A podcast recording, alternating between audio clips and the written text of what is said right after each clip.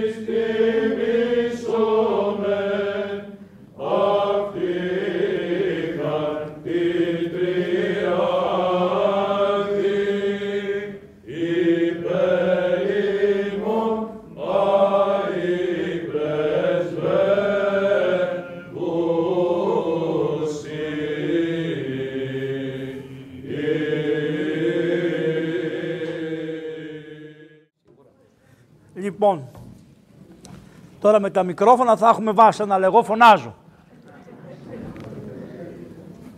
Σαν σήμερα εμένα ο πατέρας μου μας έντυνε καλά, τα τρία του παιδιά που είχε και πηγαίναμε στη δασκάλα του πατέρα μου, του δημοτικού. Η δασκάλα ήταν 95 χρονών ο πατέρας μου 62 και παίρναμε γλυκά και λουλούδια και πηγαίναμε στη δασκάλα του πατέρα μου. Αυτό το πράγμα ότι ο πατέρας μου σεβότανε τη δασκάλα του ήταν το πρώτο πράγμα που πήρα από τους γονείς. Αυτά τώρα εγώ γεννήθηκα το 61. Ο πατέρας μου ήταν 43 χρονών όταν με γέννησε. Καταλαβαίνετε μέχρι που εκοιμήθη η δασκάλα. Όταν πέθανε η δασκάλα, πηγαίναμε στον τάφο της δασκάλας σας σήμερα. Καταλαβαίνετε τι σήμαινε αυτοί οι δάσκαλοι, τι σημαίνανε για αυτούς τους ανθρώπους. Ο πατέρας μου αυτά που θα σας πω τώρα τα ήξερε απ' έξω από τη δασκάλα του. Τι συνέβη; Με τον καιρό αλλοιωθήκανε τα πράγματα. Καλοί και χρυσοί είσαστε, αλλά το καράβι από εκεί που πήγαινε πήγε αλλού. Και δυστυχώς επαφίεται το Σύνταγμα, όπως λέγανε σε αυτή τη γενιά του 114, επαφίεται στην καλή διάθεση των δασκάλων, των καθηγητών, παντού, να διδάξουν τα παιδιά το αρχαίο ερώτημα πώς ο άνθρωπος θα γίνει καλός καγαθός. Ήτανε σοφοί οι αρχαίοι. Δεν λέγανε άριστος. Είναι το καλός, το καλύτερος, κάλιος και το άριστος, κάλιος. Όχι. Τι λέγανε; Καλός καγαθός. Λίγο καλός να γίνεις, ρε. Λίγο, λίγο καλός. Και αγαθός άνθρωπος να γίνεις. Επίσης, για να δείτε τη διαφορά, λέτε τη λέξη θρησκεία. Θρησκεία, θρησκεία. Δεν έχουμε τη λέξη θρησκεία μέσα στην Ορθοδοξία. Αυτό Δεν. Η θρησκεία είναι μια προσπάθεια του ανθρώπου να φτάσει το Θεό. Με όποια δύναμη μπορεί. Δεν γίνεται αυτό. Δεν έχουμε θρησκεία, έχουμε πίστη. Τι είναι αυτό; Εμπιστοσύνη. Όπως όταν παίρνετε τα παιδιά, βλέπετε ένα μπαμπά τώρα, είναι ωραίο, μερικοί παντρεύονται και πιο νέοι τώρα, άλλοι δεν παντρεύονται καθόλου, χαμός το ίσομα έχει γίνει, τέλος πάντων, πιάνει το παιδί το χέρι, βάζει το χέρι, δίνει το χέρι το παιδί στον πατέρα και το πιάνει και ο πατέρας και πάει. Αυτό είναι εμπιστοσύνη. Αυτό είναι και με το Θεό. Έχουμε πίστη στο Θεό. Εμπιστοσύνη. Άμα σε ρωτήσουν πώς έγινε, δεν ξέρεις.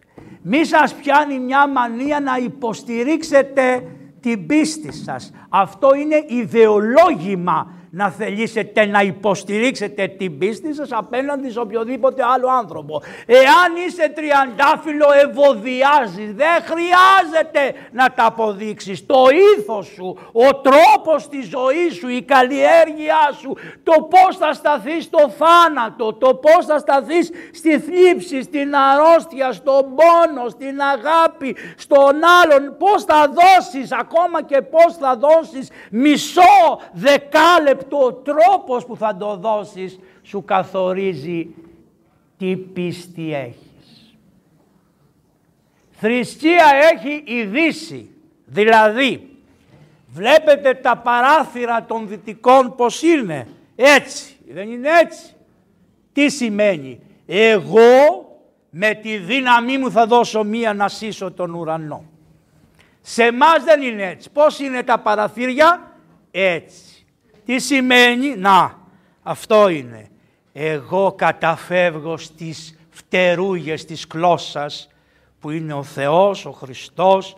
Γι' αυτό είπε ο Χριστός ρε κακομύριδες πόσες φορές σας είπα ελάτε κάτω από τις κλώσσας, σαν κλώσσα θέλησα να σας σκεπάσω και δεν θελήσατε. Όποιος θέλει και χωθεί κάτω από τις φτερούγες του Χριστού και της Ορθοδόξου Εκκλησίας και της παραδόσεως αρκεί να βρει και κανένα καλό τέτοιο διότι και εμείς σκαρτέψαμε. Ξηγήμε και εσείς σκαρτέψατε οι δάσκαλοι και εμείς σκαρτέψαμε οι πρώτοι δάσκαλοι και πολλά τα κάνουμε για τα λεφτά. Λεφτά και Χριστός δεν πάει μαζί.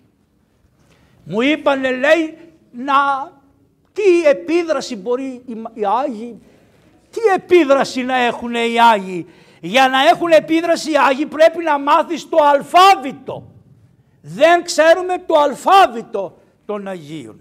Όταν ο Ιουλιανός, ο Ιουλιανός ο Παραβάτης, ο Βασίλειος ο Μέγας και ο Γρηγόριος ο Θεολόγος ήσανε συμφοιτητές στις σχολές της Αθήνας. Εδώ ήρθαν και σπουδάσανε μαζί και οι τρεις. Πρώτος ήρθε ο Ηλιανός, μετά ήρθε ο Γρηγόριος ο θεολόγος και μετά ήρθε ο Βασίλειος. Αλλά εδώ στην Αθήνα είχαν μια παράδοση bullying. Λέτε τώρα το bullying και το bullying. Πάντα υπήρχε το bullying. Τι λέξη είναι κι αυτή που τη βρήκατε; Πάντα υπήρχε και μάλιστα με την άδεια των δασκάλων. Όταν κατέβαιναν η, η φουρνιά του νέου έτους στα Φάλιρα εκεί κάτω έπρεπε να πάρουν όλο το δρόμο που λέγεται οδός Πυραιός και που προχθές έγινε ποτάμι ρε κακομύριδες, μια οδός Πυραιός έγινε ποτάμι. Τα νερά ήμουν επιτροπή αναπηρίας Πυραιός και έβλεπα τα αυτοκίνητα των ανθρώπων να πηγαίνουν προς τη θάλασσα ρε κακόμοι. Μα δεν λέει τα φρεάτια κλεισμένα, τα φρεάτια κλεισμένα αλλά τα δέντρα στολισμένα την πρωτοχρονιά με ψεύτικα λαμπιόνια. Γιατί δεν μπο... που θες να γίνεις δήμαρχος. Πες μου. Πες μου. Πάει φυρί να τον κράζω στο δρόμο. Ρε άσε καημένε να πάει καμιά κούκλα, να πάει αυτός που κάνει νεκροτομπές. Εγώ είμαι ευθύς άνθρωπος και γι' αυτό με καλέσατε. Να σας λέγω την αλήθεια. Λοιπόν, είναι οι παλιοί μαθητές, οι παλιοί μαθητές καθόντουσαν στην Πυραιός παραταγμένοι όλοι και είχαν από μια βίτσα ο καθένας και μόλις πέρναγαν οι μαθητές οι πρώτοι που ερχόντουσαν για το νέο έτος, τι βίτσα τρώγανε, τι φιλενάδες τους βάζανε, τι άντρες ντυμένες γυναίκες τους βάζανε να πέφτουν πάνω τους, να τους χαϊδεύουνε. Ξεφτύλισμα μέχρι να φτάσουνε που στο κημητήριο αυτό που είναι κλεισμένο, που πώς λέγεται κεραμικός. Μέχρι το κεραμικό τους αλλάζαν τον αδόξαστο.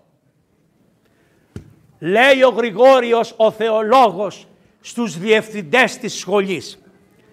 Ακούστε να δείτε. Σε ένα μήνα θα έρθει ο Βασίλειος. Αν του κάνετε του Βασιλείου τα ίδια θα γυρίσει πίσω και θα φύγει. Και θα είναι άσχημο για την πόλη σας να χάσετε έναν πανεπιστήμονα που θα σας δοξάσει το όνομα. Μην του το κάνετε αυτό το πράγμα που ανέχτηκα εγώ.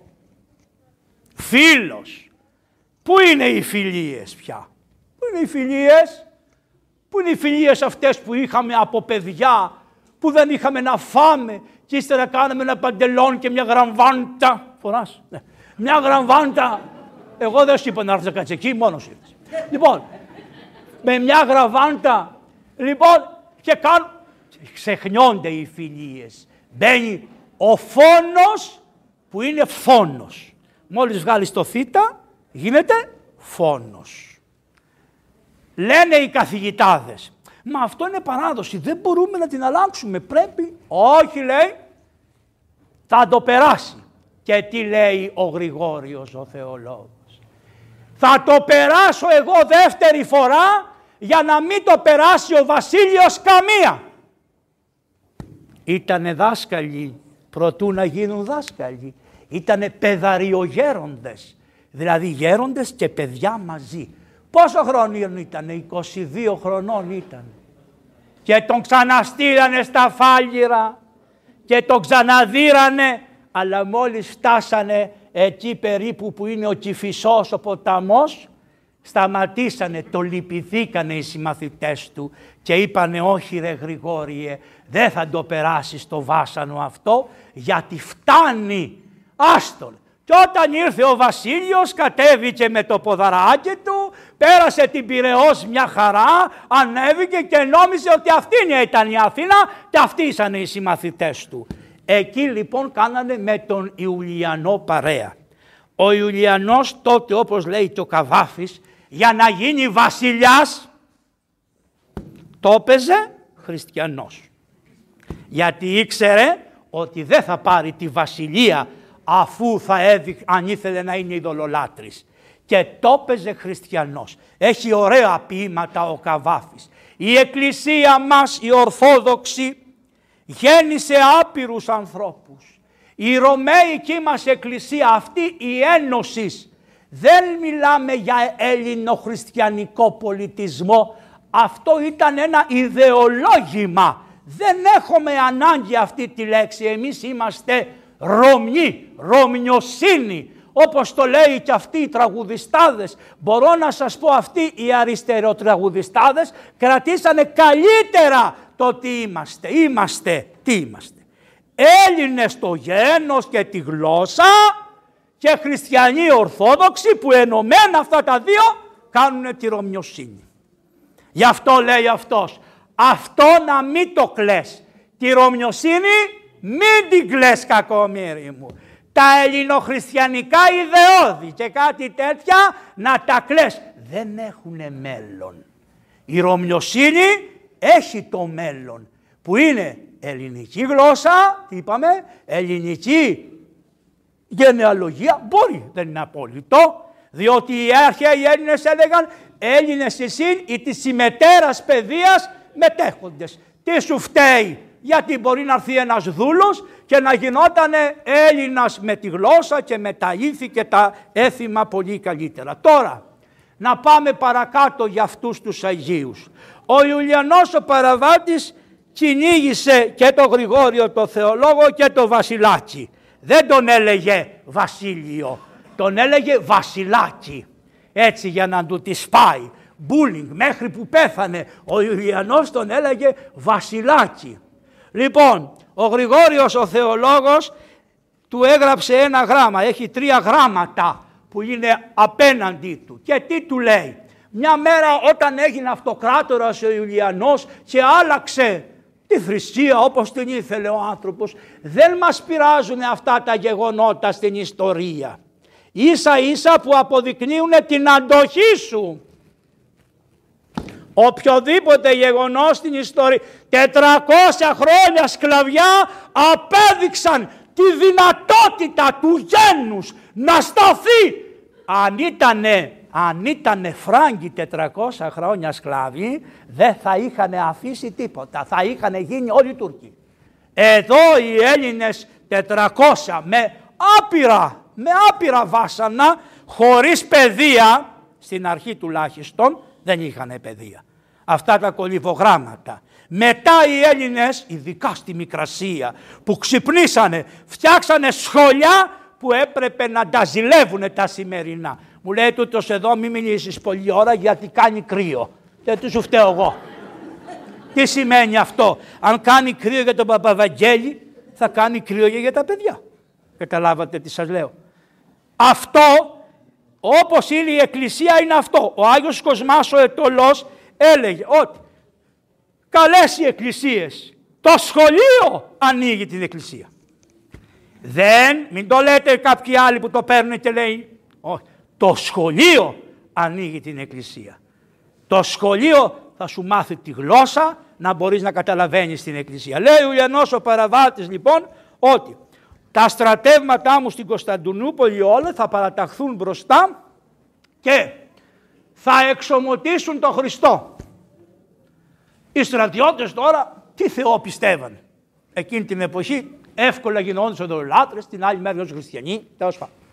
Όποιος είναι χριστιανός λέει θα εξομωτήσει. Αλλά επειδή σου λέει μπας και δεν το κάνουν και ξεφτυλιστό, θα τους μεθύσω. Τους έδωσε φαγητό, κρασί, μεθύσανε και αρνηθήκανε το Χριστό εγγράφος με υπογραφή. Και πήρε ο καθένας από ένα χρυσό νόμισμα. Χιλιάδες στρατιώτες το κάνανε αυτό. Την άλλη μέρα το πρωί που είχαν ξεμεθύσει, πήγανε, παραταχθήκανε όλοι να φάνε. Και βγαίνει ο πρώτος και λέει «Πάτερ ημών, ο εν της ουρανής, αγιαστεί το...» Λένε οι αρχιστρατιώτες τους, πώς λέμε οι λοχαγοί τους. «Καλέ, εχθές σβήσατε την πίστη. Σήμερα τι κάνετε» Εμείς λέει, ναι. Είσαστε λίγο μεθυσμένοι. Ω, μεθυσμένοι δεν πιάνετε. Εγώ ξέρω ότι δεν πιάνετε. Πολλού σας μεθάει η τηλεόραση, οι ιδεολογίες, τα λεφτά που σας τάζουν και δεν τα παίρνετε ποτέ. Και αν σας τα δώσουν σας τα ξαναπαίρνουν πάλι πίσω από άλλη μεριά. Χρυσόστομος το λέει. Και θα μπώνεστε. Και λέτε άσε μωρέ το Χριστό. Αλλά άμα ξυπνήσεις και αρρωστήσει ένα παιδί σου αλλά άμα ξυπνήσεις και έχει έρθει ο Τούρκος μέχρι την πόρτα, άμα γίνει ένα σεισμός σε έξι ριχτεράκια, δεν θέλω να πιστεύεις στο Θεό για αυτούς τους λόγους, αλλά μόνο σου συνταράσσεσαι και λες, «Ε, είμαι άνθρωπος, είμαι άνθρωπος, είμαι άνθρωπος, είμαι εκτεθειμένος στα πάντα και εγώ νομίζω ότι καβαλάω τα πάντα. Έρχεσαι απλώς σε μια συνέστηση. Οπότε οι στρατιώτες λένε, όχι λέει, τι όχι λέει, πήρατε και ένα χρυσό νόμισμα, για βγάλτε το από την τσέπη. Και στην τσέπη βγάλανε και είχα ένα χρυσό νόμισμα. Και τότε οι στρατιώτες όλοι πολιορκήσανε τα βασίλεια που είχε χτίσει ο Μέγας Κωνσταντίνος και έμενε μέσα ο Ιλιανός και του είπαν την εξής λέξη που είναι πάρα πολύ σημαντική και θα έπρεπε το γένος να την έχει γραμμένη παντού λάβε τον σον χρυσών και άφες των εμών Χριστών. Πάρε το χρυσάφι σου και άσε μου το Χριστό μου. Αυτό θα έπρεπε να το θυμόμασταν όταν ήρθε εδώ ο Όθωνας, όταν ήρθαν οι βασιλείς, όταν πήγαμε και πήραμε δάνεια από τη Δύση, όταν ήρθε εδώ η σχολή Χιλ, όταν ήρθανε και τι σου λέγανε, δώστε μας κάτι από αυτό, δώστε μας κάτι από εκείνο, δώστε μας κάτι από τ' άλλο, δώστε μας από αυτό κάτι και εμείς υποχωρούσαμε συνέχεια και όταν υποχωρήσαμε, υποχωρήσανε, σου είπανε δώστε μας και την πίστη, τι, αυτή η πίστη που σας λευτέρωσε να είναι ίση με όλες τις άλλες πίστης που σας υποδουλώσανε. Με συγχωρείτε. Φτάσαμε να έχουμε όλοι και αυτοί που κοπιάσανε και πεθάνανε υπερπίστεως και πατρίδος, φτάσανε να λέμε είμαστε όλοι ίσοι. Δεν, το καθένας στα δικαιώματά του. Μα πού ήσουν αμάνα μου την ώρα που ο πατέρας μου ήταν πάνω, πώς θα λένε εκεί στη Σαλβανία στα αίματα. Δεν είπα να έχω κάποιο δικαίωμα παραπάνω, αλλά τουλάχιστον να το τιμάω και να μαθαίνεις να το θυμάμαι. Λοιπόν, να θυμόσαστε αυτή τη βασική ρίση των Αγίων. Αυτή είναι η βασική διδασκαλία. Ρε πάρε το χρυσό σου και άφησέ μου τον Χριστό μου. Οι Άγιοι αυτοί σπουδάσανε όλη την επιστήμη που υπήρχε στον τότε κόσμο. Όχι μαγείες και μαγκανίες. Οι Άγιοι αυτοί ξέρανε τα φυσικά. Ξέρανε την ιατρική. Ξέρανε τη ρητορική ξέρανε την νομική, ξέρανε την ιστορία. Ούτε λίγο ούτε πολύ ήσανε πανεπιστήμο και οι τρεις. Ο δε Βασίλειος ήταν και από τους καλύτερους γιατρούς της εποχής εκείνης. Και αυτή τη βασιλιάδα που έφτιαξε, ο Άγιος διακονούσε τους αρρώστους. Κάθε βράδυ δεν του φτάνανε τα βάσανα που είχε να διοικήσει τόσο τεράστια εκκλησία όσο ήτανε, κάθε βράδυ πήγαινε και καθάριζε τις πληγές των λεπρών και όλων των ασθενών και όχι μόνο τις καθάριζε, τις έπλαινε, τους κουβέντιαζε, τους φιλούσε διότι δεν είναι να μου καθαρίσεις την πληγή. Ποιος θα σου μάθει πώς θα ακουμπήσεις τον άρρωστο όχι μόνο να μην τον πονέσεις σωματικά αλλά να του πάρεις τον κόπο της ασθενείας από την καρδιά. Τι να σε κάνω; Που είσαι πολύ καλός γιατρός. Κραπ, κραπ, κραπ. Όχι μάτια μου. Αυτοί δεν ήσανε τέτοιοι. Αυτοί αυτό που λέμε εμείς παιδεία και ήθος σε θεραπεύανε μόνο με τον καλό το λόγο. Σε παρηγορούσανε μόνο με τον καλό το λόγο. Παρηγορούσανε με όλη τους την καρδιά τους ανθρώπους. Και είδατε ότι απλωθήκανε σε όλα. Βασιλιάδα, ο Άγιος Ιωάννης ο Χρυσόστομος όταν πήγε στην Κωνσταντινούπολη και μπήκε στα Πατριαρχία μέσα είδε να έχει χρυσάφια ο προηγούμενος Πατριάρχης και να κάθεται απάνω στα τσουβάλια. Ευχαριστώ σε. Στα χρυσάφια πάνω καθότανε ο προηγούμενος. Τα είχε μαζωμένα και είχε κολοκαθίσει. Και έκανε και τον Ευλαβή, έκανε τον το και τούτο και τ' άλλα. Και μόλις πήγε ο Χρυσόστομος λέει τι έχετε εδώ κάτω η θησαυρή του Πατριάρχη. Έχουμε Πατριάρχης λέει. Μην τα πειράξεις του λένε γιατί θα έρθει ο επόμενος. Τι είπε, ανοίξτε τα τώρα όλα, όλα. Ανοίξτε τα και θα φτιάξουμε πτωχοκομεία, θα φτιάξουμε νοσοκομεία, θα φτιάξουμε νοσοκομείο της Εκκλησίας και θα διαλέξω εννιά γιατρούς εγώ, θα τους βάλω, θα βάλω από κάθε γιατρό 7 νοσοκόμες. Καημένοι το σύστημά σας το ιατρικό που πάνε οι άλκυνες στα ράντσα. Χρυσόστομος εξόδεψε τα χρήματα της εκκλησίας και αυτοί οι παπάδες που βοηθούσαν τον προηγούμενο τα μαζέψηκαν. Τρώγανε τα εντόστια τους πώς θα τον παραδώσουνε όσο το γρηγορότερο να μην τα ξοδέψει όλα. Να το ήθος και ο λαός τον αγάπησε το Χρυσόστομο που ήταν κακάσχημος. Πέντε τρίχες στο κεφάλι, πέντε τρίχες εδώ πέρα, λίγο καμπούρα, αλλά όταν μιλούσε τα πλήθη στεκόντουσαν μπροστά του και ανακάτευε την κόλαση, γύριζε τα πάνω κάτω. Αυτοκράτορες, βασιλείς, πώς σου λένε, πρωθυπουργούς, τους έκανε μια χαψιά ο Χρυσόστομος. Ήταν ένας ευτρόπιος, ένας αλιταμπουράσκος, ήταν λιγάκι δεν μπορώ να σας πω, κομσεβόμενος. Εφόραγε γυναικό αρσενικά ρούχα, ήταν ευνούχος, ε, είχε βαμμένα τα νυχάκια του, το προσωπάκι του, αλλά βασίλευε ήταν μετά τον αυτοκράτορα ο πρώτος, ο Ευτρόπιος, προς Ευτρόπιον. Αυτό το αναγνωστικό, το αναγνωστικό του 1900. Θέλετε να δείτε; Ακούστε, το διάβαζε ο πατέρας, το έχω πει πάρα πολλές φορές, ο πατέρας του Αγίου Πορφυρίου στο παιδιά του. Άρχιζε, έχει σημασία, νεκρική διάλογη. Πιανού είναι, του Λουκιανού, η νεκρική διάλογη. Τι είναι, ο Ερμής παίρνει τους πεθαμένους και πάει να τους πάει στο χάρο να τους περάσει απέναντι.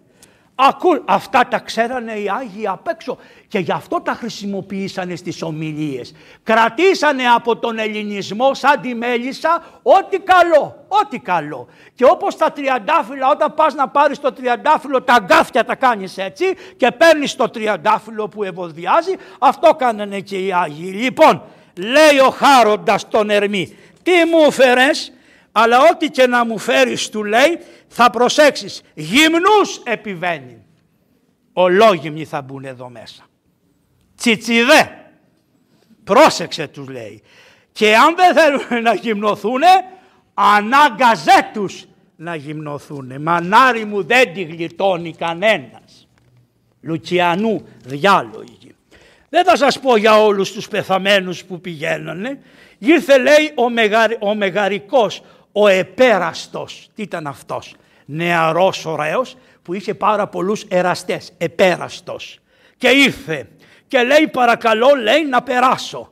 Γιατί να περάσεις του λένε οι άλλοι. Γιατί το φίλημά μου, ακούστε τι λέει, διτάλαντον είναι. Όποιος ήθελε να τον φιλήσει έπρεπε να δώσει δύο τάλαντα χρυσού.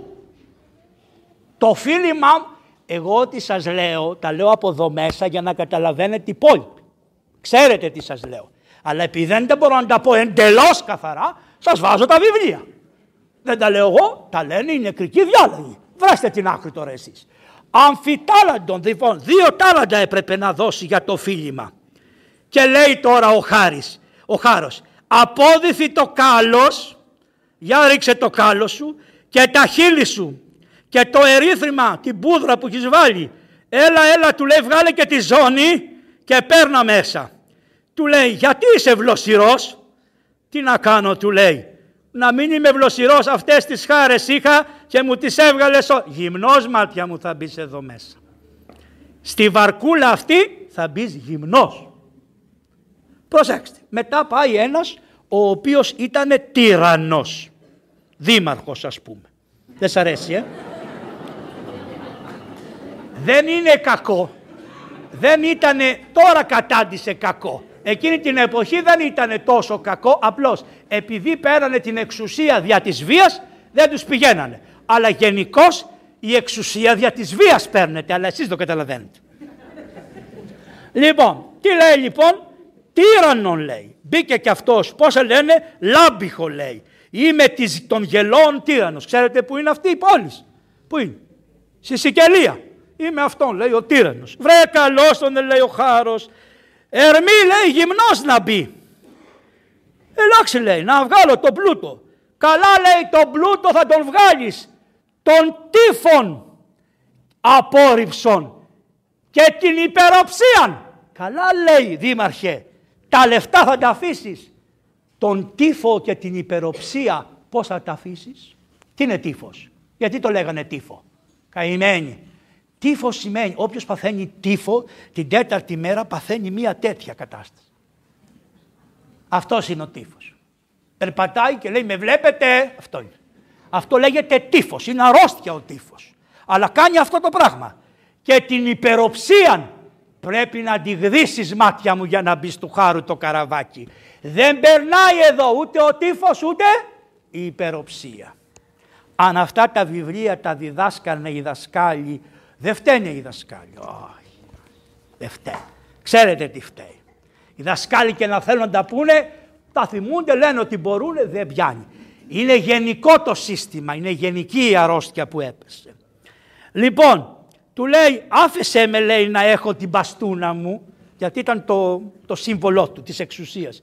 Ουδαμός και ταύτα άφες. Άιντε λέει. Να μπω, όχι του λέει, πρέπει να αφήσεις την ομότητα, την άνοια, την ύβριν και την οργήν. Θέλετε δασκάλους, θέλετε μαθήματα στα σχολεία; Καημένε πρέπει να εγκαταλείψεις την ομότητα, την ύβριν και την οργήν άμα θες να μπεις εδώ μέσα. Και μετά πήγε και ένας σαν και εμένα χοντρός. Βρε καλώς τον λέει ο Χάρος. Πού να σε βάλω μάτια μου, είσαι πολύ βαρύς, θα μου ρίξεις κάτω τη βάρκα. Ε, να φύγω λέει αυτός. Όχι, κάτσε εδώ, του λέει, που θα πας. Κάτσε εδώ πέρα. Του λέει, καημένε, του λέει, τις σάρκες σου περιβεβλημένους απόδειθη αυτάς, επί καταδύσεις το στάφος. Βγάλε τις σάρκες σου, τις παχές, του λέει, γιατί θα μου βουλιάξεις το, στα, το τάχος, το σκάφος. Και μετά ήρθε ένας άλλος λέει, ο οποίος ήταν αθλητής. Αυτός ήταν αδύνατος, ωραίος και καλός. Βγάλ τα στεφάνια σου του λέει που φοράς στο κεφάλι, δεν περνάνε εδώ τα στεφάνια. Αυτή είναι η νεκρική διάλογη του Λουτσιανού. Τα παίρνει τώρα αυτά ο Ιωάννης ο Χρυσόστομος. Ο Ευτρόπιος η Μαλαγάνα κάνει μία απόφαση και λέει πώς θα μειώσω τη δύναμη του Χρυσοστόμου πώς θα δημιώσω τη δύναμη της Εκκλησίας. Και τι κάνει. Βγάζει μία απόφαση και λέει ότι υπήρχε νόμος παλαιός από τους αρχαίους Έλληνες αυτό. Είναι ότι εάν κάποιος που είναι εγκληματίας, έκανε ένα κακό, τρέξει και αγκαλιάσει το βωμό, αυτός λέγεται οικέτης και δεν έχεις δικαίωμα να τον επιράξεις, πρέπει να γίνει δίκη και λοιπά και λοιπά και αν αγκαλιάσει το βωμό ούτε δίκη δεν μπορείς να κάνεις, τον αφήνεις εκεί να σώζεται. Λέει αυτός, οι αντίπαλοι μου και οι αντίπαλοι του βασιλέως είναι εύκολο εάν σηκώσουν μια επανάσταση να πάνε να πιάσουν το βωμό της Αγίας Σοφιάς και τότε ο Χρυσόστομος θα τους γλιτώσει. Θα βγάλω ένα νόμο που θα λέει ότι απαγορεύεται από εδώ και πέρα, καταργείται το άσυλο της Αγίας Σοφιάς. Το έβγαλε νόμο και το στέλνει στο Χρυσόστομο. Μάτια μου δεν είναι αλλά ήτανε δεσποτάδες, αρχιερείς, είχανε... Γιατί δεν είχανε λεφτά. Δεν είχανε σεξουαλικά. Ήτανε αυτοί που έβλεπες. Η ζωή τους ήταν σαν να είναι σε ένα τζάμι μπροστά σε όλο το λαό. Τι να του κάνεις αυτού. Εαυτόν μια δικούντα ουδέ ο κόσμος όλος δύναται αδικήσε. Εάν εσύ δεν αδικείς τον εαυτό σου δεν μπορεί να σε αδικήσει κανένας έλεγε ο Άγιος Χρυσόστομος και ο Άγιος Βασίλειος και ο Άγιος Γρηγόριος ο Θεολόγος. Ο Γρηγόριος είναι ο πιο καλός από όλους και από τους τρεις. Καλοί είναι και οι τρεις. Αλλά οι άλλοι ήσαν χριστιανοί και όλα τα καλύβανε. Ενώ αυτός ήταν πονεμένος. Ξέρετε τι είπε στο Θεό μια μέρα στην προσευχή του; Ποιος άθεος; Όλοι οι άθεοι πρέπει να έχουν τον Γρηγόριο φίλο. Τι είπε; Ακούστε τι είπε στο Θεό. Κύριε, εάν δεν αξίζω τίποτα, γιατί με έφτιαξες; Αλλά και αν αξίζω κάτι, γιατί μου έδωσες τόσα βάσανα; Να σας το ξαναπώ. Κύριε, εάν αξίζω κάτι, γιατί μου έδωσες τόσα βάσανα; Και αν δεν αξίζω τίποτα, γιατί με έπλασες; Ούτε οι άθεοι δεν μπορούν να πούν τέτοιο πράγμα στο Θεό. Κανείς δεν το έχει σκεφτεί όπως το σκέφτηκε αυτός ο μέγας ποιητής της Εκκλησίας, Γρηγόριος ο Θεολόγος.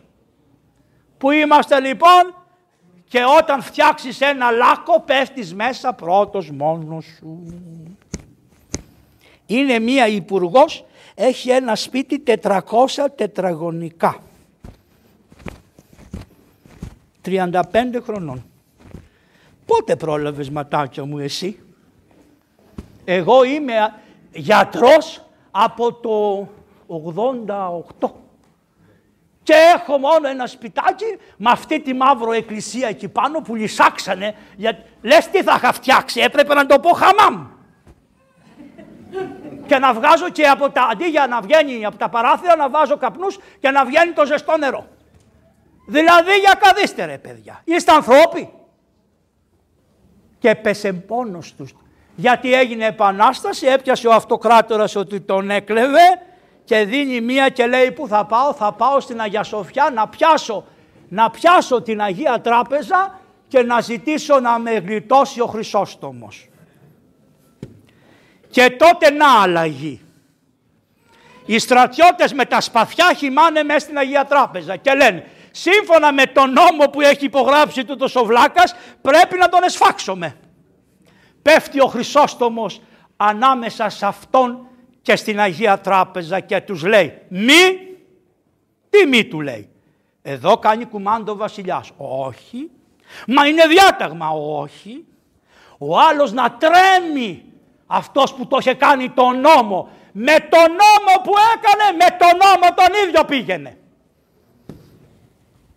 Και τι έκανε, τον υπερασπίστηκε και παίρνει αυτά από τον Λουτσιανό και κάνει μία ομιλία περίφημη και λέει είναι αυτό το κείμενο να σας πω κάτι επειδή που να κρυώνετε φεύγετε.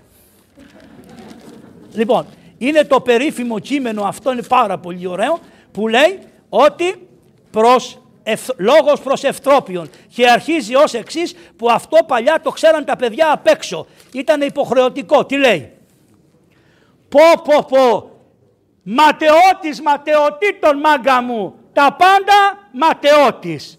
Πού είναι η λαμπρά της υπατίας περιβολή, τι λέει στο άλλο, τα ρουχαλάκια σου ματάκια μου. Πού είναι οι φεδρές λαμπάδες, πού είναι η Κρότη και τη Χωρή και η Θαλίε, πρόσεξε τα δήμαρχε, και η Στέφανη και τα παραπετάσματα και οι υποδρομίες και οι επιφημίες και οι κολακίες και οι γλυψιές και όλα. Φύσηξε άνεμος και σ' άφησε τσιτσίδι. Πάει, τα πήρε όλα ο άνεμος και τώρα παρακαλάς εκεί που έφτινες, παρακαλάς και λες σώσε με. Και επειδή ήταν εγκρατής της ελληνικής παιδείας, του λέει καλά ρε σχολείο δεν πήγες. Δεν έμαθες ποτέ τι έπαθε ο Περικλής. Ο Περικλής ο αρχαίος.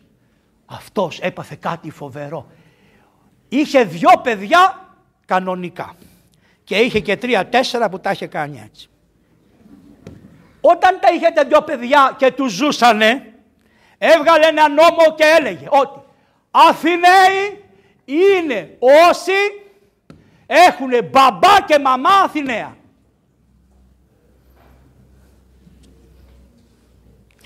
Τι έγινε, πέντε χιλιάδες Αθηναία παιδιά που είχαν ή τον πατέρα ή τη μάνα, τα έβγαλε από την πόλη. Ο Μέγας Περικλής αυτός. Με τον νόμο που έφτιαξες, με τον ίδιο νόμο λέει ο Χρυσόστομος θα σε πνίξω. Αρρωσταίνει η πόλη από ένα κόβι της εποχής εκείνης. Θυμάστε το λοιμό. Και πεθάνανε χιλιάδες. Και του πεθάνανε και τα δυο παιδιά. Και δεν είχε πολίτες για να αφήσει την περιουσία του, διότι σύμφωνα με τον νόμο που είχε φτιάξει ο Βλάκας, αναγνώριζε παιδιά μόνο όσα και το δύο οι γονείς ήσαν οι Αθηναίοι. Είδατε τι έπαθε; Και μετά λέτε πώς να σας διδάξουμε; Βρε άμα τα ξέρατε αυτά θα ήσασταν σοφοί. Έστω, μη σας πούνε τίποτα για το Χρυσόστομο. Μόνο αυτά να ξέρατε. Και παρακαλεί το Δήμο και λέει πεθαίνω κι εγώ από το λοιμό. Πέθανε από λοιμό, αλλά ήταν αντοχής άντρας και δεν πέθανε αμέσως. Έκανε ένα long covid. Αυτός πέρασε long covid. Ναι, αλήθεια σας λέω λίγο πυρετό, μια καταβολή, δεν περούσε, κούτσα, κούτσα, κούτσα. Και πέθανε από αυτή την αρρώστια, το λοιμό των Αθηνών. Προτού να πεθάνει καλεί το Δήμο και λέει σας παρακαλώ αλλάξτε τον νόμο να γίνονται, να είναι άνθρωποι ε, ε, Αθηναίοι και αυτοί που ο πατέρας τους ήταν μόνος Αθηναίος ή η μάνα τους Αθηναία. Και τον λυπηθήκαν οι Αθηναίοι και του είπαν για τα καλά που έκανες χαλάλη σου βλάκα. Ενώ εσύ είχες αλλάξει τον νόμο, τον αλλάζομαι. Γι' αυτό ο λαός όταν θέλει να εκφραστεί ελεύθερα μπορεί να αλλάξει οποιονδήποτε νόμο είναι καταδυναστικός. Χρυσόστομος. Το ξέρω, φοβόσαστε, αλλά αυτή είναι η αλήθεια. Ο λαός έχει την εξουσία στο όνομα του λαού. Και οι αυτοκράτορες του Βυζαντίου δεν λέγανε ελαίο Θεού, όπως το λένε τώρα. Όχι. Εάν δεν τους ανέβαζε στην ασπίδα ο στρατός και δεν τους ψήφιζε η σύγκλιτος, δεν ήσουν βασιλιάς.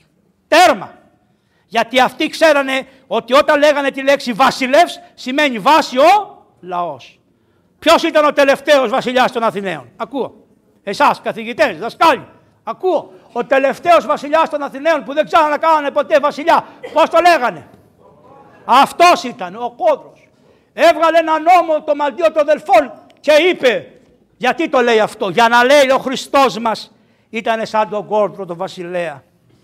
Έβγαλε ένα νόμο και είπε το μαντίο των αδερφών όταν ήταν μια μάχη με τους Σπαρτιάτες ότι όποιος βασιλέας σκοτωθεί πρώτος αυτή, αυτού νου η πόλη θα νικήσει. Και ο κόρδος έβαλε ρούχα ιδιωτικά και πήγε και προκάλεσε ένα Σπαρτιάτη και τον εσκότωσε. Και όταν έμαθε ότι σκοτώθηκε τότε οι Σπαρτιάτες σηκωθήκανε και φύγανε χωρίς μάχη. Και τότε οι Αθηναίοι είπανε από εδώ και πέρα δεν θα ξανανομάσουμε κανέναν βασιλέα γιατί δεν μπορεί να υπάρχει τέτοιος βασιλιάς που βάζει την ψυχή του υπέρ των προβάτων. Είδατε που είναι όπως τα λέει το Ευαγγέλιο το Ευαγγέλιο είναι παρατηνόμενο εις τους αιώνας. Και αυτοί τα πήραν όλα αυτά και τα συγχωνεύσανε και επειδή φανεδοθήκανε κάτι θεούσι όπως έχουμε σήμερα κάτι θεούσους που δεν καταλαβαίνουν που πάνε και που πατάνε, τι είπανε. Μακριά οι αρχαίοι Έλληνες, μακριά τα ελληνικά, μας φτάνει ο Χριστός. Δεν θέλουμε καμία σχέση με τον ελληνισμό και τα παίρνει στο κρανίο αυτός ο μεγάλος Άγιος ο Βασίλειος και γράφει ένα ολόκληρο σχεδόν μικρό βιβλιαράκι που λέει ομιλία προς τους νέους όπως αν εκ των ελληνικών ωφελείται λόγων. Πώς θα ωφεληθούν από τους λόγους των αρχαίων Ελλήνων και τους διδάσκει πώς ο κάθε ε, πώς λένε αυτούς, ο κάθε, ε, ε, ο Σοφοκλής, ο Αριστίδης, τις αρετές που είχαν όλοι αυτοί και πώς είμαστε υποχρεωμένοι. Από αυτά τους είπε και μερικά από τη φυσική γιατί ήταν σπουδαγμένος και έχει γράψει την εξαήμερο. Και λέει δύο. Είναι ωραίο αυτό. Γιατί τα παιδιά τα κάνουμε να τα σπουδάσουμε, να τα βοηθήσουμε, να τα παντρέψουμε, να κάνουν παιδιά. Ναι, αλλά τα παιδιά μόλις παντρεύονται, τον έκτο μήνα έρχονται στη μαμά και λέει χωρίζω. Μη μου πείτε ότι δεν είναι έτσι. Τον έκτο μήνα γυρίζει και λέει στη μάνα της δεν κατάλαβα ποιον πήρα. Και ο άντρας πάει και λέει στη μάνα του μα τι είναι αυτή. Και οι μανάδες οι παλιές τα λέγανε δεν με νοιάζει πήγαινε σπίτι σου και πνίξου. Ενώ οι τωρινές τι λένε μανάρε μου. Αυτά που διαλύουν τις οικογένειες. Ακούστε, οι αρχαίοι Έλληνες στα φυσικά είχαν διαπιστώσει το εξής, ότι η Σμέρνα με την οχιά συνουσιάζεται. Τα βρίσκουν ρε παιδί με ερωτικά. Δεν παράγουν τίποτα, αλλά κοιμούνται μαζί. Πώς γίνεται; Πηγαίνει το φίδι στη θάλασσα και έρχεται η Σμέρνα στην παραλία. Σφυρίζει το φίδι και τα γράφει ο Βασίλειος ο Μέγας. Και έρχεται και η Σμέρνα. Ναι, αλλά άμα κουμπίσει το ένα τ' άλλο θα πεθάνουν. Κάτι πρέπει να γίνει. Τι γίνεται. Επί μία ώρα το φίδι χτυπάει τα δόντια του πάνω σε μία πέτρα να χάσει το δηλητήριο. Και η Σμέρνα χτυπιέται ανάμεσα στα βράχια να χάσει την ηλεκτρική της και την δηλητηριώδη ενέργειά της. Και αφού τη χάσουν την ενέργεια, τότε συνευρίσκονται. Τι σημαίνει αυτό λέει ο Χρυσόστομος και ο Βασίλειος ο Μέγας. Τι σημαίνει; Πρέπει να πας στο γάμο αφού έχεις βγάλει το δηλητήριό σου κακομύρι μου. Γιατί αν πας στο γάμο με το δηλητήριο θα δαγκώσεις τον άλλον και θα πεθάνει. Από τα ζώα καταμάθετε όπως είπε ο Χριστός. Από τα φυτά του αγρού καταμάθετε την αλήθεια. Του λένε τώρα κάποιοι μαθητές, ναι, αλλά μπορεί σε ένα σπίτι να είναι ένας κυφίνας. Δεν ξέρουμε ποιος από τους δυο. Πολλά σπίτια είναι με κυφίνες. Υπάρχει μια οικογένεια, έχει τέσσερα παιδιά. Το ένα παιδί εξυπηρετεί τους γονείς και οι άλλοι τρεις διδάσκουν πώς να εξυπηρετήσει τους γονείς ο τέταρτος. Ψέματα λέω. Αυτό πιστεύετε ότι δεν είναι θέμα διδασκαλίας στο σχολείο; Δεν είναι θέμα συνετήσεως; Η παιδεία που λέτε δεν είναι η παιδεία που γουδού και 5, 5, 10 και 15 αυτά θα τα μάθεις. Το σχολείο έχει αυτή τη δουλειά μαζί με το σπίτι, την κοινωνία και την εκκλησία που η εκκλησία έκανε κάτι πονηρό λέει αφήστε με στα τείχη μου και εσείς καθίστε απ' έξω. Αφήστε με εμένα να έρχονται να είμαι ληξίαρχος του ελληνικού δημοσίου, να σας γράφω γάμους, βαπτίσεις, να με πληρώνετε. Εγώ θα, ό,τι, ό,τι θέλετε θα σας κάνω, αυτό είναι, και μη με βάζετε να είμαι στο λαό έξω. Δεν θέλω να είμαι στο λαό έξω. Αφήστε με, αφήστε με. Και τις λένε έτσι θα κάνεις και θα σου βάλουμε και ένα νόμο. Εάν μιλήσεις θα σε πάμε έτσι, έτσι, έτσι, θα σου κάψουμε το μισθό και άμα θέλεις μίλα. Ναι, ψέματα λέω, εκείνη η νόμη όλοι. Δεν γίνεται έτσι, διότι αν υπερίσχυε η γνώμη αυτού του επισκόπου Χριστιανουπόλεως που έλεγε να μην γίνει επανάσταση εναντίον στον Παπαφλέσα, εδώ θα ήσασταν ακόμα. Αλλά ο Παπαφλέσας είπε, δεν πας δεσπότη μου στα 7 καλά, εμείς την επανάσταση θα την κάνουμε. Και έτσι έγινε η επανάσταση, με τα ψέματα έγινε η επανάσταση. Με τι έγινε, με τις αλήθειες. Και μετά σφαχτήκαμε μεταξύ μας. Επειδή βλέπω ότι κουραστήκατε και θέλετε να... Μ' αρέσει, τα λέω επίτηδες για να λέτε όχι.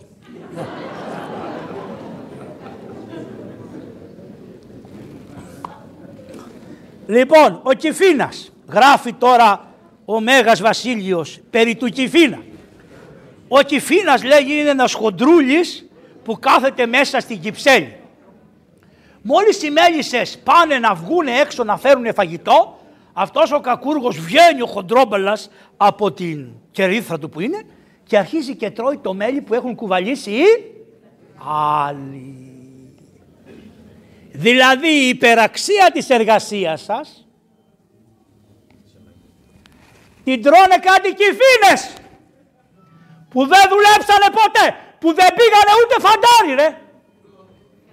Και αν πήγανε φαντάρι, πήγανε εδώ στο Νικαβιτό να ρίχνουν στις 12 το, το βράδυ που είναι η Πακιστανοί οι καημένοι εκεί απέναντι στο, στο Σύνταγμα να ρίχνουν μπουμ ότι ήρθε η αλλαγή του νέου χρόνου.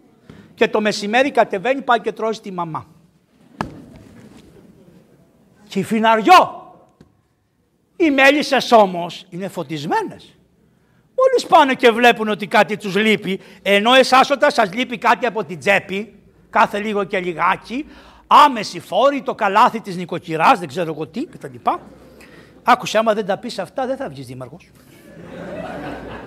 λοιπόν, το καλάθι της νοικοκυράς και όλα αυτά. Το κομποσκίνη μου, ναι. Εντάξει, συγγνώμη. Λοιπόν, αυτό τι κάνουν οι παμπόνιρες. Μόλις τον βλέπουν έτσι, πλακώνουν όλες με τα φτερά και στην αρχή το χτυπάνε. Αυτός φοβισμένος πάει και κάθεται πάει τη θέση του. Πρώτη φορά ο λαός ελεεί και σου λέει κάτσε φρόνημα. Κυφιναριό. Λέει ο Χρυσόστομος στα αναλύει. Ο Βασίλειος στα αναλύει. Τη δεύτερη φορά που τον ξαναπιάσουνε όλες μαζί τον κεντρίζουνε. με το δηλητήριο. Αλλά είναι ισχυρός γιατί είναι χοντρός και δεν τον πειράζει. Την τέταρτη φορά που θα τον ξαναπιάσουν, τρίτη, τέταρτη, όλες μαζί τον βγάζουν έξω από την Κυψέλη και ειδικά όταν έχει σιόνι κάθονται και περιμένουν στην πόρτα να ψοφήσει. Με συγχωρείς, δεν σου δείχνει, όχι πώς να τιμωρήσεις, δεν τιμωρώ, διδάσκω. Φίλε μου, αυτόν που κοπιάζει για να φας, να τον εσέβεσαι και είναι τόσο ευλογημένο ζώο που τι έχει εφεύρει. Για να σου βρει όταν έχει αέρα το καημένο, λέει ο Άγιος, για να πάει απέναντι από τον αέρα, να μην το πάρει ο αέρας που φυσάει, με τα ποδαράκια του πιάνει μία μικρή πετραδίτσα, σηκώνεται όσο παίρνει έτσι, με το, με το ποδαράκι του και κρατάει την πετρούλα και πάει ενάντια στον άνεμο. Άρα πρέπει να πηγαίνουμε ενάντια στον άνεμο, όχι μαζί με τον άνεμο ρε κακομύριδες.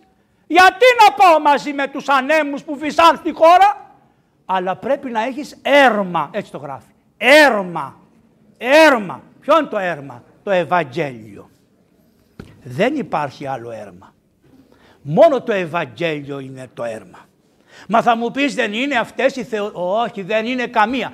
Θεωρίες δεν υπάρχουν. Όπως να ξέρετε και κάτι άλλο, ετικέτες δεν υπάρχουν. Πάτε σε κάτι πνευματικούς και σου λέει εσύ θα κάνεις αυτό, εκείνο. Δεν υπάρχει τέτοιο πράγμα. Δεν υπάρχει κανόνας να σου βάλω για να γίνεις καλύτερος. Είναι μπουρδες. Ο κανόνας αυτός τι είναι; Όπως κάνουμε, κανόνας τι σημαίνει; Στοιχηθείτε. Αυτό είναι. Κανόνας είναι αυτός. Στοιχήσου βρε με την πίστη αν μπορείς και ο Θεός σιγά σιγά σιγά με τη χάρη του Αγίου Πνεύματος με τα μυστήρια της Εκκλησίας θα σε βοηθήσει να βγει σε φως.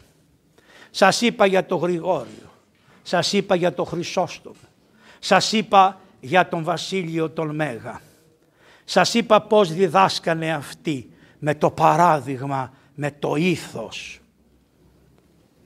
Όταν ο Ηλιανός ο Παραβάτης πέρασε από την Κεσάρια, γράφει ένα γράμμα στο βασιλάκι και του λέει «Βασιλάκι μου, περνάω από την πόλη σου, τι θα μου στείλεις μάτια μου στο βασιλιά σου» λέει ο καημένος ο Άγιος. Έχετε πάει ποτέ στην Κεσάρια να δείτε πώς είναι.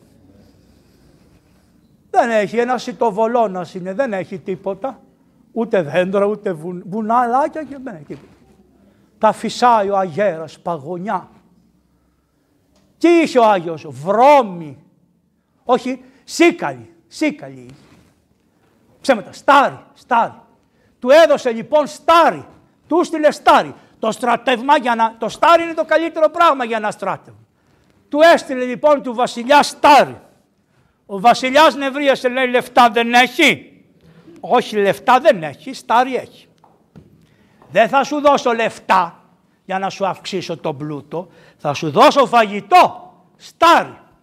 Διατάζει ο βασιλιάς και για να τον προσβάλλει το βασίλειο του έστειλε τρία σακιά με βρώμη και απαντάει ο Μέγας Βασίλειος.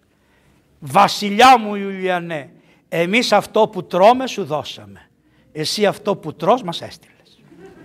δηλαδή γαϊδούρι είσαι. Αυτό τον είπε. Τρως γαϊδούρι νύφτρο φαγητό. Βρώμη. Βλέπετε δεν υποχωρούσανε σε τίποτα. Με ευγένεια, με καλοσύνη, αλλά τους σπάγανε τα μούτρα. Και το τελευταίο για να υποχωρήσουμε να πάμε σιγά σιγά είναι το εξής. Επήγε ένας απεσταλμένος από έναν Αριανό αυτοκράτορα, επήγε στο βασίλειο τον Μέγα. Χτυπάει την πόρτα, βγαίνει ο βασίλειος. Του λέει βασιλάκι να υπογράψεις ότι θα γίνεις Αριανός, δηλαδή θα δεχτείς την αίρεση, είπε ο βασιλιάς. Του λέει πες του βασιλιά δεν υπογράφω. Είπε ο βασιλιάς ότι εάν δεν υπογράψεις θα σου δημεύσω την περιουσία. Τι λέει αυτός. Το ράσο μου, να το, πάρ το. Ένα ράσο έχω. Τι να φοβηθώ. Άρα καταλαβαίνετε που είμαστε καλεσμένοι εμείς, όχι εσείς. Εσείς αν δείτε μας θα ακολουθάτε. Αλλά αν δεν το έχουμε εμείς δεν ακολουθάτε. Του λέει, βασιλάκι του λέει, θα σου πάρω τα βιβλία. Σιγά το έγκλημα. Βιβλία είναι πάρτα. Έχω την Αγία Γραφή στην καρδιά το Ευαγγέλιο γραμμένο. Δεν μπορείς να μου το πάρεις.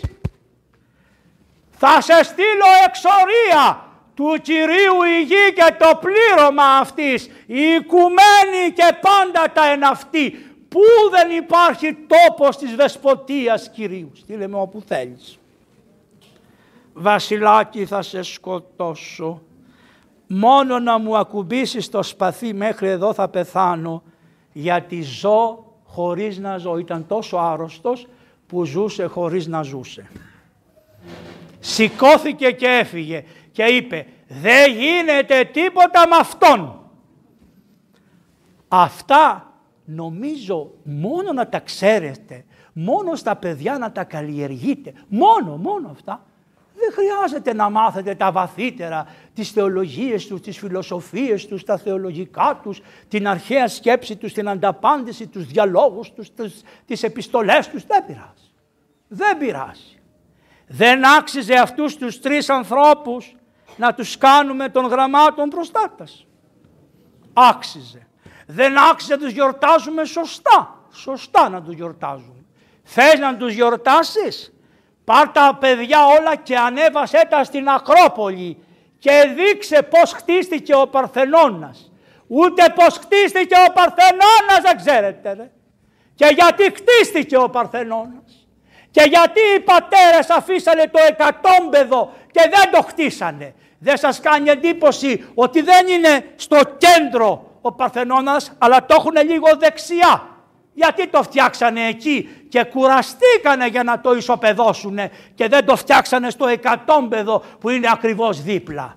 Γιατί, γιατί θέλανε να έχουν μνήμη της ιστορίας. Όποιος δεν έχει μνήμη της ιστορίας, το ξαναπεριμένουν τα ίδια. Γιατί, γιατί το εκατόμπεδο ήταν ο παλιός ναός, ο ξύλινος της Αθηνάς που τον κάψανε οι Πέρσες. Και ήθελαν να δείχνουν στα παιδιά τους ότι αυτός ήταν ο παλιός ναός της Αθηνάς που ήταν πέτρινος αλλά βάλαμε, είχαμε ξύλα και μας το κάψανε οι Πέρσες. Και αυτό φτιάξαμε το νέο ναό να τιμούμε την Αθηνά, την Παρθένο, τη Θεά της Σοφίας, την Παλάδα να τη τιμούμε αλλά να θυμόσαστε παιδάκια μου καθώς περνάτε και δεν θα πατάτε επάνω στην άρνιο πέτρα, ούτε πουλιά δεν πετάγανε εκεί που είχε καεί ο ναός της Αθηνάς ο παλιός.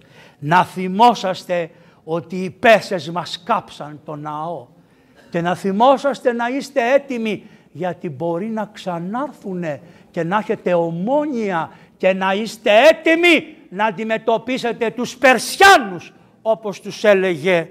Περσιάνους ποιος τους έλεγε, τους Τούρκους, όλοι οι Έλληνες το 21 τους λέγανε Περσιάνους, δεν τους λέγανε Τούρκους, γιατί είχαν έρθει από εκείνα τα μέρη. Βλέπετε ότι η ιστορία, η διδασκαλία, η φιλοσοφία είναι όλα μαζί, το φως, η πέτρα, Ελλάδα, όλα αυτά είναι ένα. Αυτοί οι Άγιοι τα στερεώσανε, στερέωσαν τη θεολογία, καθαρίσανε τις βλαγίες που ήσανε και οι αρχαίοι Έλληνες. Εδώ αν ακούσετε μέσα τι λέει ο, ο Περικλής για αυτές τις δαιμονίες που είχαν οι Έλληνες και έπρεπε να καθαριστούν θα μείνετε έκθαμβοι. Γιατί είχε έναν κάσκαλο αναξίμανδρο που ήταν της φυσικής. Σφοβερά πράγματα. Όλα αυτά τα αναμόχλευσαν οι Άγιοι καθαρίσανε ό,τι έπρεπε να καθαριστεί, προσθέσανε τη διδασκαλία του Χριστού, είναι ένα βήμα πάνω στο οποίο πατήσανε και μας παραδώσανε αυτή την ορθόδοξη ρωμιοσύνη, της οποίας παιδιά είμαστε και εμείς και σας εύχομαι με αυτά τα λίγα που ίσως φύγετε από εδώ και θα πείτε ο παπάς τι μας είπε. Λοιπόν, όταν θα βγείτε έξω να κατανοήσετε αυτή την αναμόχλευση των γνώσεων που έχετε λάβει από τον Όμηρο μέχρι αυτούς τους πατέρες και να κρατήσετε ακόμα, υπάρχει ένας κομμουνιστή, αναρχικός, ο οποίος ήταν στο Πολυτεχνείο. Αυτός, παιδιά, δεν εξαγόρασε το Πολυτεχνείο. Ήταν το παιδί που έλεγε Αδέρφια μου στρατιώτες, το θυμάστε όσοι είσαστε πιο μεγάλοι. Αυτός ο χρόνης ο Μίσιος, έτσι λεγόταν αυτός. Αυτός έγραψε ένα βιβλίο και είπε αν και άπιστοι να παραμείνετε ορθόδοξοι. Ας είστε άπιστοι, αλλά να κρατήσετε το δρόμο της Ορθοδόξου πίστεως που μας δείξανε όλοι αυτοί οι Άγιοι, τα μοναστήρια μας, οι πατέρες μας, αυτοί οι τρεις Άγιοι που από τη Μικρά Ασία, όλοι αυτοί οι Άγιοι που ήρθανε από παντού. Ας είστε άπιστοι να παραμείνετε Ορθόδοξοι. Σας ευχαριστώ. Θα μπορούσαμε να μιλάμε μέρες και ώρες. Αυτά μου έδωσε η καρδιά μου. Αυτά σας λέω.